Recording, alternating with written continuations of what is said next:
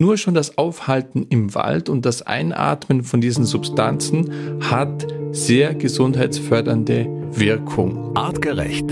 Health Nerds. Mensch einfach erklärt. Umweltgifte, die unsichtbare Gefahr, wo uns Schwermetalle, Mikroplastik, Pestizide und Co. versteckt im Alltag begegnen. Das ist der Titel unserer aktuellen Health Nerds Episode.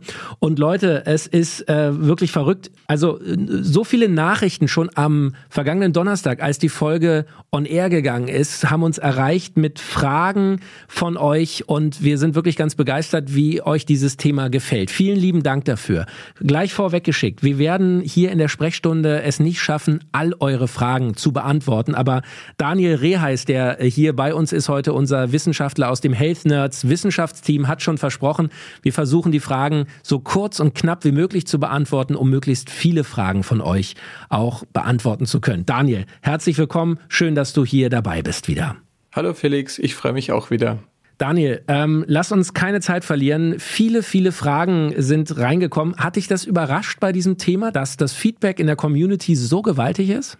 Nein, überhaupt nicht. Das Thema beschäftigt auch mich faktisch täglich, auch wenn ich versuche, mich davor nicht stressen zu lassen. Aber wir müssen uns dem Thema stellen, weil es wirklich mehr und mehr faktisch wöchentlich mehr Auswirkungen auf unsere Gesundheit hat. Absolut. Und wir haben ja in der Hauptfolge einen, ja, sozusagen virtuellen Gang durch einen durchschnittlichen Alltag gemacht, vom im Bett liegen morgens, dem Aufstehen, ins Bad gehen, in die Küche etwas essen und dann zur Arbeit fahren und so weiter und haben geschaut, wo uns dort überall Umweltgifte versteckt oder nicht versteckt begegnen. Und da schließt auch direkt die erste Frage an, denn uns hat geschrieben die Jill und sie schreibt, liebes Artgerecht-Team, voller Begeisterung habe ich heute euren neuesten Podcast gehört. Nun war ich direkt daheim am Aussortieren und bin in die Drogerie gefahren, um zumindest gewisse Dinge direkt in Angriff zu nehmen, welche doch nicht so einfach sind. Ich bin ein starker Allergiker und nun stand ich vor den kompletten Produkten im Regal und hatte eine englische Inhaltsliste vor mir und war etwas überfordert, was denn nun eigentlich drin sein sollte und was auf keinen Fall. Könnt ihr mir vielleicht in der Sprechstunde mit diesem Thema nochmal helfen? Liebe Grüße, Jill. Also das ist ein gigantisch großes Thema. Grundsätzlich kann man sich ja die Arbeit antun und alle Inhaltsstoffe auch googeln. Dann kommt gleich, ob das grundsätzlich bedenklich ist oder nicht. Im Alltag schwierig. Am allereinfachsten ist, man geht in ein Etablissement, wo grundsätzlich nur Naturprodukte oder so natürlich wie möglich Produkte verkauft werden, also in den klassischen Bioladen. Wenn man dann trotzdem zum DM geht oder kein Bioladen in der Nähe hat, dann ist man eigentlich mit diesen klassischen Naturprodukten, die auch entsprechend zertifiziert sind von irgendeinem äh, Naturzertifizierer, nenne ich es jetzt mal, auch wenn die jetzt nicht alle unter einem gemeinsamen Dachverband vereinigt sind, wo äh, Standardkriterien gelten, äh, kann man doch davon ausgehen, dass das Allergiftigste davon einfach nicht enthalten ist. Also da ist man schon relativ auf der sicheren Seite. Und wenn man sicher wissen will, wie gesagt, jeden Inhaltsstoff einmal durchgoogeln. Super. Also wir haben, wer die Hauptfolge nicht gehört hat, wir können es euch nur empfehlen, hört unbedingt die Hauptfolge zum Thema Umweltgifte. Ein wichtiger Teil war eben Reinigungsmittel, Putzmittel, aber natürlich auch Seifen, Zahnpasta, Dinge, die wir vermeintlich äh, unbedenklich benutzen, die eben doch im vor allem übermäßigen Gebrauch äh, durchaus einen Schaden im Körper anrichten können. Also hört da gerne noch mal rein und schickt uns weiter eure Fragen. Am besten geht's per Instagram Direct Message. Da könnt ihr auch Sprachnachrichten schicken, wenn ihr euch traut. Freuen wir uns natürlich hier im Podcast ganz besonders. Die nächste Frage direkt von Verena. Hallo ihr Lieben. Wie ist das mit Zimmerpflanzen? Einigen sagt man ja nach, sie würden die Luft reinigen bzw. Giftschadstoffe filtern. Ist das wirklich so oder nur eine reine Marketing-Sache? Liebe Grüße, Verena. Also, meine Wohnung ist voll mit Pflanzen. Was bedeutet das? Ich bin der Meinung, dass diese für die Gesundheit gut sind. Warum? Weil Pflanzen sogenannte Phytozide, also sekundäre Pflanzenstoffe, die wir auch mit der Nahrung aufnehmen sollten, die stoßen die auch aus in die Umgebung, also in die Atemluft. Und man weiß aus Untersuchungen von Wäldern, nur schon das Aufhalten im Wald und das Einatmen von diesen Substanzen hat sehr gesundheitsfördernde Wirkung. Jetzt gibt es sowohl für die sogenannte Entgiftung unter Anführungszeichen wie auch für potenziell schädliche Wirkung von Pflanzen sehr, sehr wenig Daten. Das heißt, ich kann nicht wirklich belegen, dass Zimmerpflanzen die Luft entgiften oder andere positive Eigenschaften, die man den Pflanzen nachsagt. Aber eins und eins zusammengezählt aus Untersuchungen ähm, aus, aus Wald und Umgebung bin ich der Meinung, dass Zimmerpflanzen sehr positiv wirken. Aber man sollte ein bisschen aufpassen, wenn man viel Erde hat, im Schlafzimmer beispielsweise. Und ähm, gerade im Winter ist die Gefahr groß, dass man zu viel gießt und da dann irgendwelche Schimmelkulturen entstehen können, die dann auch wieder in die Umgebung abgegeben werden. Also wenn da weißes Zeug aus eurer Erde rauswächst, dann bitte einmal umtopfen und nicht zu viel gießen. Weniger ist bei den Pflanzen oft mehr. Mhm. Und äh, generell gibt es Pflanzen, die du eher empfehlen würdest, also eher großblättrige Pflanzen, so Palmen oder ähm, was, was bietet sich da an? Leider kann ich keine spezielle Pflanzengattung empfehlen, weil es dazu nicht wirklich gut gemachte Studien gibt. Und da müsste ich ja gewisse Pflanzen benachteiligen und ich finde die eigentlich alle ganz nett. Also die, die gibt es seit 250 Millionen Jahren und noch länger und uns Homo sapiens gibt es gerade mal seit ein paar hunderttausend Jahren. Also ich verneige mich immer voller Demut vor diesen Pflanzen, die es so viele hunderte Millionen Jahren gibt und ich bin dankbar, dass diese Methusalems es mit mir in meiner Berliner Wohnung aushalten. Super. Und sag mal, Daniel, bevor wir das Pflanzenthema wieder verlassen, noch eine Frage von mir. Ich weiß, es gibt eine Menge Menschen, die sprechen mit ihren Pflanzen.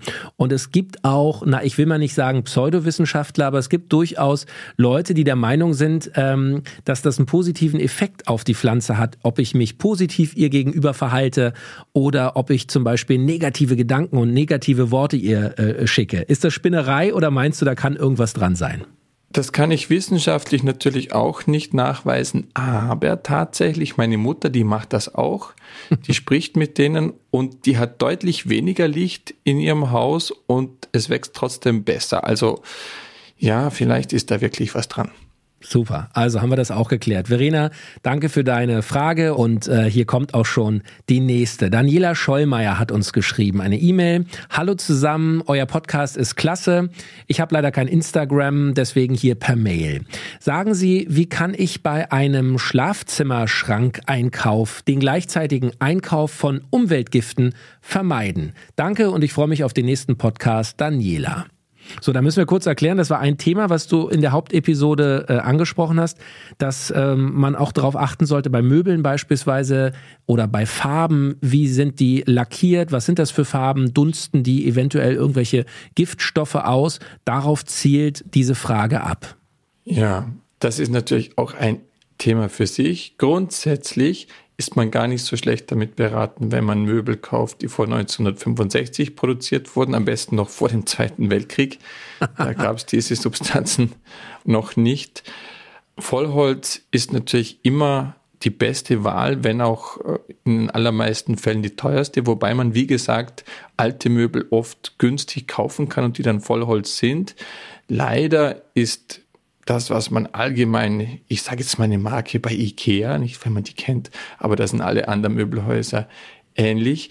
Das, was man da so kaufen kann, das sind äh, Legierungen, also Mischungen von ganz unterschiedlichen Kunstmaterialien, die garantiert nicht gut sind für die Umgebungsluft. Also ich kann leider hier nur auf den auf die guten alten Vollholzmöbel verweisen und dann auch hier äh, entsprechend gibt es ähm, Tischler, aber auch äh, Möbelhäuser, die sich auf natürliche Möbel spezialisiert haben und da ist man dann auf der sicheren Seite. Sonst muss man, wie gesagt, etwas Gebrauchtes kaufen, das abschleifen, selber einölen. Schwierig. Mhm. Aber der Tischler, ich meine, wenn man, wenn man beispielsweise in einem Haus, in der Wohnung länger lebt, dann lohnt sich das auch mal, sich etwas machen zu lassen und dann kann man das aus Vollholz machen und dann einfach selber einölen. Und Möbel sollte man ja über die Jahre auch pflegen, Vollholzmöbel. Und hier gibt es auch natürliche Mittel, um das zu tun und chemische. Und natürlich sind die natürlichen hier vorzuziehen. Das mache ich auch bei meinem Boden. Also da werden nur Öle verwendet, Naturöle oder Naturwachse. Alles Chemische kommt bei mir auch wieder auf den Boden und gar nicht auf die Möbel. Und auch hier, Daniela, können wir dir nur den Tipp geben, äh, einfach auch mal googeln. Äh, zum Beispiel, wenn du nach äh, biozertifizierten Möbeln googelst, wirst du viele Seiten finden, wo schadstoffgeprüfte Biomöbel angeboten werden. Auch bei den großen Möbelhäusern ist das ein immer stärker werdender Trend. Auch da gibt's Biomöbel ohne schädliche Zusatzstoffe, Farben, Lacke und so weiter. Also schau gerne mal im Internet, da wirst du mit Sicherheit fündig. Und weiter geht's. Hier kommt schon die nächste Frage. Die hat uns erreicht per Instagram Direct Message. Liebes Health Nerds Team, ich liebe euren Podcast. Hey, vielen Dank. Das freut uns natürlich. Ähm, ich habe folgende Frage. Wie kann ich mein Baby, aktuell acht Monate alt, das ich bis dato gestillt habe, nun bestmöglich artgerecht ernähren? Ich habe schon mehrfach eine Reset-Darmsanierung gemacht und hier ist mir bewusst geworden, dass die Babynahrung nicht wirklich artgerecht ist. Überall ist Getreide drin, Milchpulver etc. Habt ihr einen Tipp? Ich würde mich sehr freuen. Viele liebe Grüße, Katharina. Oh, also das ist auch wieder ein ganz eigenes Thema für sich. Grundsätzlich machen wir den Fehler, dass wir Babys zu sehr unterscheiden von Erwachsenen. Und das ist in der Regel nicht so. Also in der Evolution mussten Babys auch immer das essen, was wir gesammelt und gejagt haben. Da gab es keine extra Babynahrung. Und so sollte man das auch handhaben. Möglichst natürliche Lebensmittel, genau gleich wie beim Menschen auch, die sollten möglichst naturbelassen, bio, frisch verarbeitet sein. Und mal eine Frage, kauft ihr für euch Fertignahrung aus dem Glas. Oder noch schlimmer, aus der Dose beispielsweise. Also das ist so bizarr, was wir teilweise den Babys geben, dass wir am Ende der Milchproduktion das, was übrig bleibt, zu Pulver verarbeiten und dann noch chemische Vitamine und Mineralstoffe hinzufügen und das dann äh, unseren vulnerabelsten äh, Personen geben, also den, den, den Kleinkindern und den Babys. Das ist schon ein bisschen bizarr. Macht es gleich wie bei euch. Nehmt das Hochwertigste, was ihr bekommen könnt, verarbeitet das frisch, natürlich beim Baby als Brei. Das Einzige, was es wirklich zu beachten gibt, nicht alles auf einmal. Also man gibt einem Baby nicht einfach so einen Caesar Salad, den man dann püriert, sondern man tut dann ein Nahrungsmittel nach dem anderen hinzufügen, eins nach dem anderen und so lernt das Baby und das Immunsystem, was Nahrung ist, was menschliche Nahrung ist. Und natürlich bitte, bitte, bitte beim Baby nur Bio, Öko, Demeter, was halt geht. Und am besten so frisch wie möglich dann bleiben. Auch die Vitamine und Mineralstoffe erhalten. Genau gleich bei den Erwachsenen auch. Und Katharina, ich kann dir aus eigener Erfahrung sagen, unser Sohn Oskar ist auch gerade acht Monate alt und wir machen das genau, wie der Daniel beschrieben hat. Ähm, wenn wir beispielsweise frisches Gemüse kochen, Brokkoli ähm, zum Beispiel gab's heute und dazu ähm, äh, Kartoffeln, dann ähm, pürieren wir das ähm, und, und geben ihm das nacheinander erst die Kartoffeln, dann das Brokkoli oder auch äh, frischer Fisch beispielsweise kann man wunderbar pürieren und ähm, der Kleine haut das weg. Äh, also er liebt es und es ist im Grunde das Gleiche, was wir auch essen. Ich glaube, dass äh, das ist der beste Tipp, denn genau wie Daniel sagt, in der Evolution sind die Babys ja mit uns zusammen aufgewachsen und da gab es keine Babynahrung und keine Babygläschen äh, und was es alles im Supermarkt so gibt. Prima. Ja, Hier kommt. Unsere Vor Vor Vorfahren, die haben sich auch nicht überlegt, darf ich jetzt die Blaubeeren jetzt schon geben oder die Säbelzahn-Tigerleber auch schon oder das gab es einfach das, was es gab. So sieht's nämlich aus. Also, liebes Artgerecht-Team, hier kommt schon die nächste Frage. Ich habe eine Frage zum Thema Umweltgifte. Ist Biogemüse komplett frei von Umweltgiften? Und gibt es einen Trick, wie man behandeltes Nicht-Biogemüse vor dem Verzehr reinigen sollte? Oder sollte man komplett auf den Verzehr von Nicht-Biogemüse verzichten? Ich freue mich auf eure Antwort. Liebe Grüße, Margarete. Leider ist es so, dass selbst Biogemüse belastet ist. Nicht unbedingt mit dem, was der Bauer auf das Feld gespritzt hat, sondern mit dem, was leider immer mehr in unserer Umwelt herumfliegt. Und weil wir immer mehr Gifte und Pestizide produzieren, sind unsere Böden und unsere Umwelt auch immer mehr damit belastet.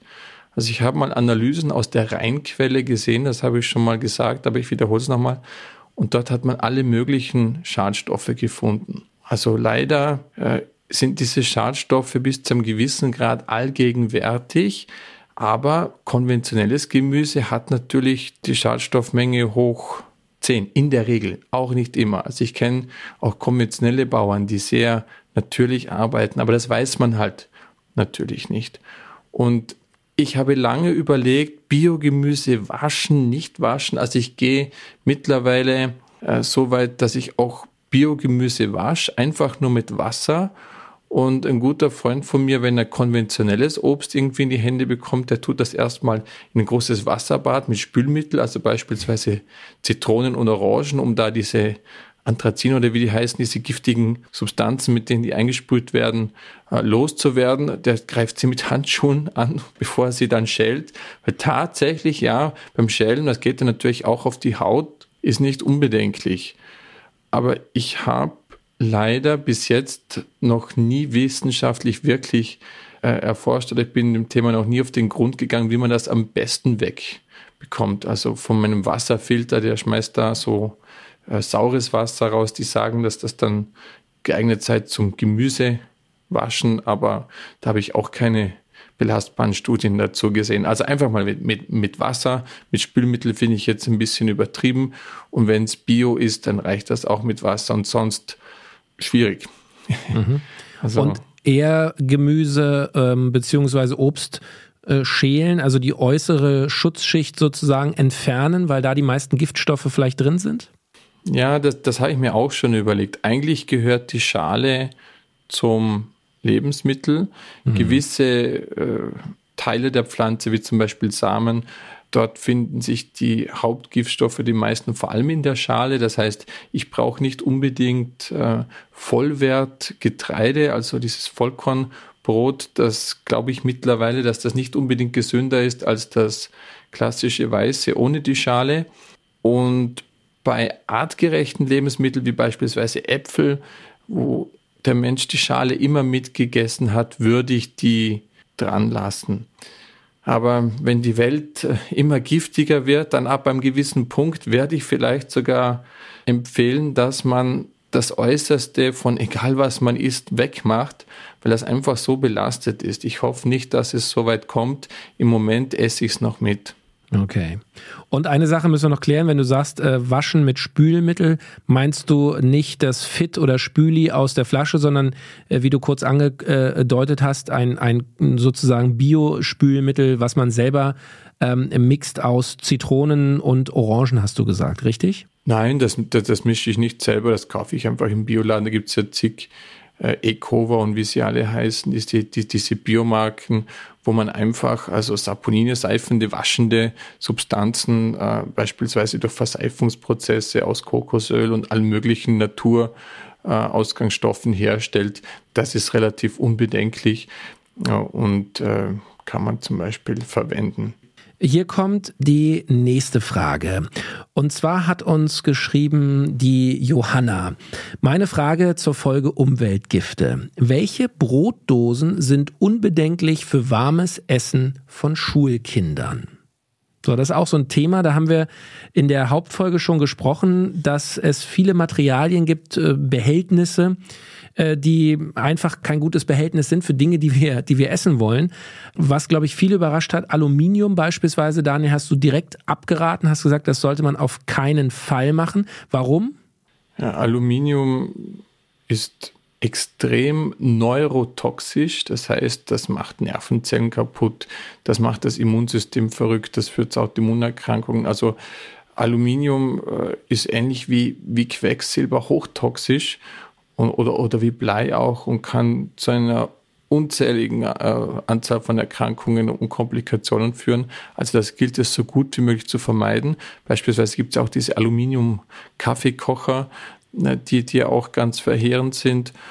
Und grundsätzlich sind vor allem diese Naturmaterialien, Holz, Metall, und, und bei Metall meine ich nicht dieses Walzblech, weil die klassischen Dosen sind innen ausgekleidet mit Plastik, sondern eigentlich geht nur Edelstahl, das korrosionsbeständig ist und dann Glas. Also wenn ich was mitnehme, ich habe so diese Glasbehälter, die haben zwar oben eine Plast einen Plastikdeckel drauf, weil das halt anders nicht geht, sonst, sonst schließt das nicht. Plastik hatte diese Eigenschaft, dass es dazu macht und ich habe noch keine Alternativen gefunden. Und man kriegt oft so Produkte angeboten, die angeblich natürlich sind, Polymere, also Plastikarten, die aus natürlichen Substanzen unter Anführungszeichen gewonnen werden, wie zum Beispiel Zuckerrohr. Und da ist dann kein Bisphenol A drin, aber grundsätzlich muss man sagen, dass man ohne gewisse chemische Zusatzstoffe die Eigenschaften, die man braucht beim Plastik, gar nicht hinbekommt. Und dann ist das egal, ob das aus Zuckerrohr ist oder wie in den meisten äh, Fällen aus, aus Erdöl. Erdöl ist ja im Prinzip auch ein Naturprodukt, wenn man es ganz genau nimmt. Und bei der Plastikindustrie muss man leider ganz genau hinschauen. Ich traue mich zu sagen, dass die aller, aller, allermeisten Plastikarten nicht zu empfehlen sind. Die sollte man einfach so gut es geht vermeiden. Man kann das nicht komplett, aber wo immer es halt geht. Und wenn ich da so ein Behältnis habe, wo ich es mitnehme, wenn unten, dort, wo die Nahrung eigentlich ist, wenn das aus Glas ist und oben ist der Deckel aus Plastik, ist das okay, finde ich.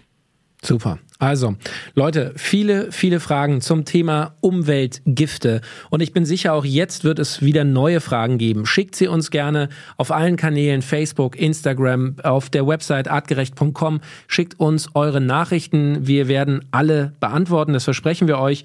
Und ich sage herzlichen Dank an unseren Wissenschaftler Daniel Reheis. Hat wieder große Freude gemacht, Daniel. Und ähm, ein lieber Gruß zu dir. Du bist gerade in der alten Heimat, zu Hause bei deiner Mama. Ja, ich bin gerade in Österreich wer dich nicht sieht, aber ich kann dich gerade sehen, äh, äh, typisch, äh, wie man es bei euch da in der Region macht. Ähm, herrliches, was ist das? Zirbenholz, äh, die Wand, ja, also alles Naturprodukte. Nein, nein, Zirbenholz, äh, so, so, so viel Zirbenholz verbauen wir nicht. Das ist ziemlich teuer und das machen wir vor allem im Schlafzimmer. Aha. Ich glaube, wenn das alles Zirbenholz wäre, werde ich permanent wahrscheinlich einschlafen, weil das anscheinend so eine beruhigende Wirkung hat. Aber der Bregenzer Wald, wo ich herkomme, ist wahrscheinlich das Holzbau, äh, Zentrum der Welt schlechthin, ist ein Besuch wert, ja. Und in einem Holzhaus aufzuwachsen war ein großes Privileg für mich. Ein faktisch schadstofffreies, 400 Jahre altes Holz, das in sich geschichtet war und mit Schindeln äh, versehen. Leider hat man zwischendurch mal mit dem Isoliermaterial gespart. Heutzutage dämmt man ja auch wieder mit Stroh sogar bei uns.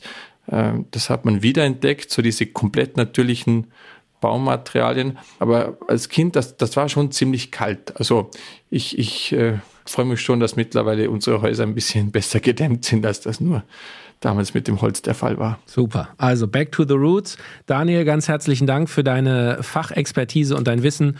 Und Leute, wir freuen uns. Heute in einer Woche gibt es die nächste Folge der Health Nerds. Bis dahin, bleibt neugierig, bleibt schön gesund und bleibt uns gewogen. Der Mensch im 21. Jahrhundert. Wohin hat uns die Evolution geführt? Wie hängen Körper, Psyche und Gesellschaft zusammen? Welchen Einfluss haben Ernährung, Bewegung und Stress auf den Superorganismus Mensch? Mit spannenden Gästen besprechen die Health Nerds von Artgerecht komplexe wissenschaftliche Fakten und Erkenntnisse der Evolution für dauerhafte Gesundheit durch einen artgerechten Lebensstil in der modernen Welt.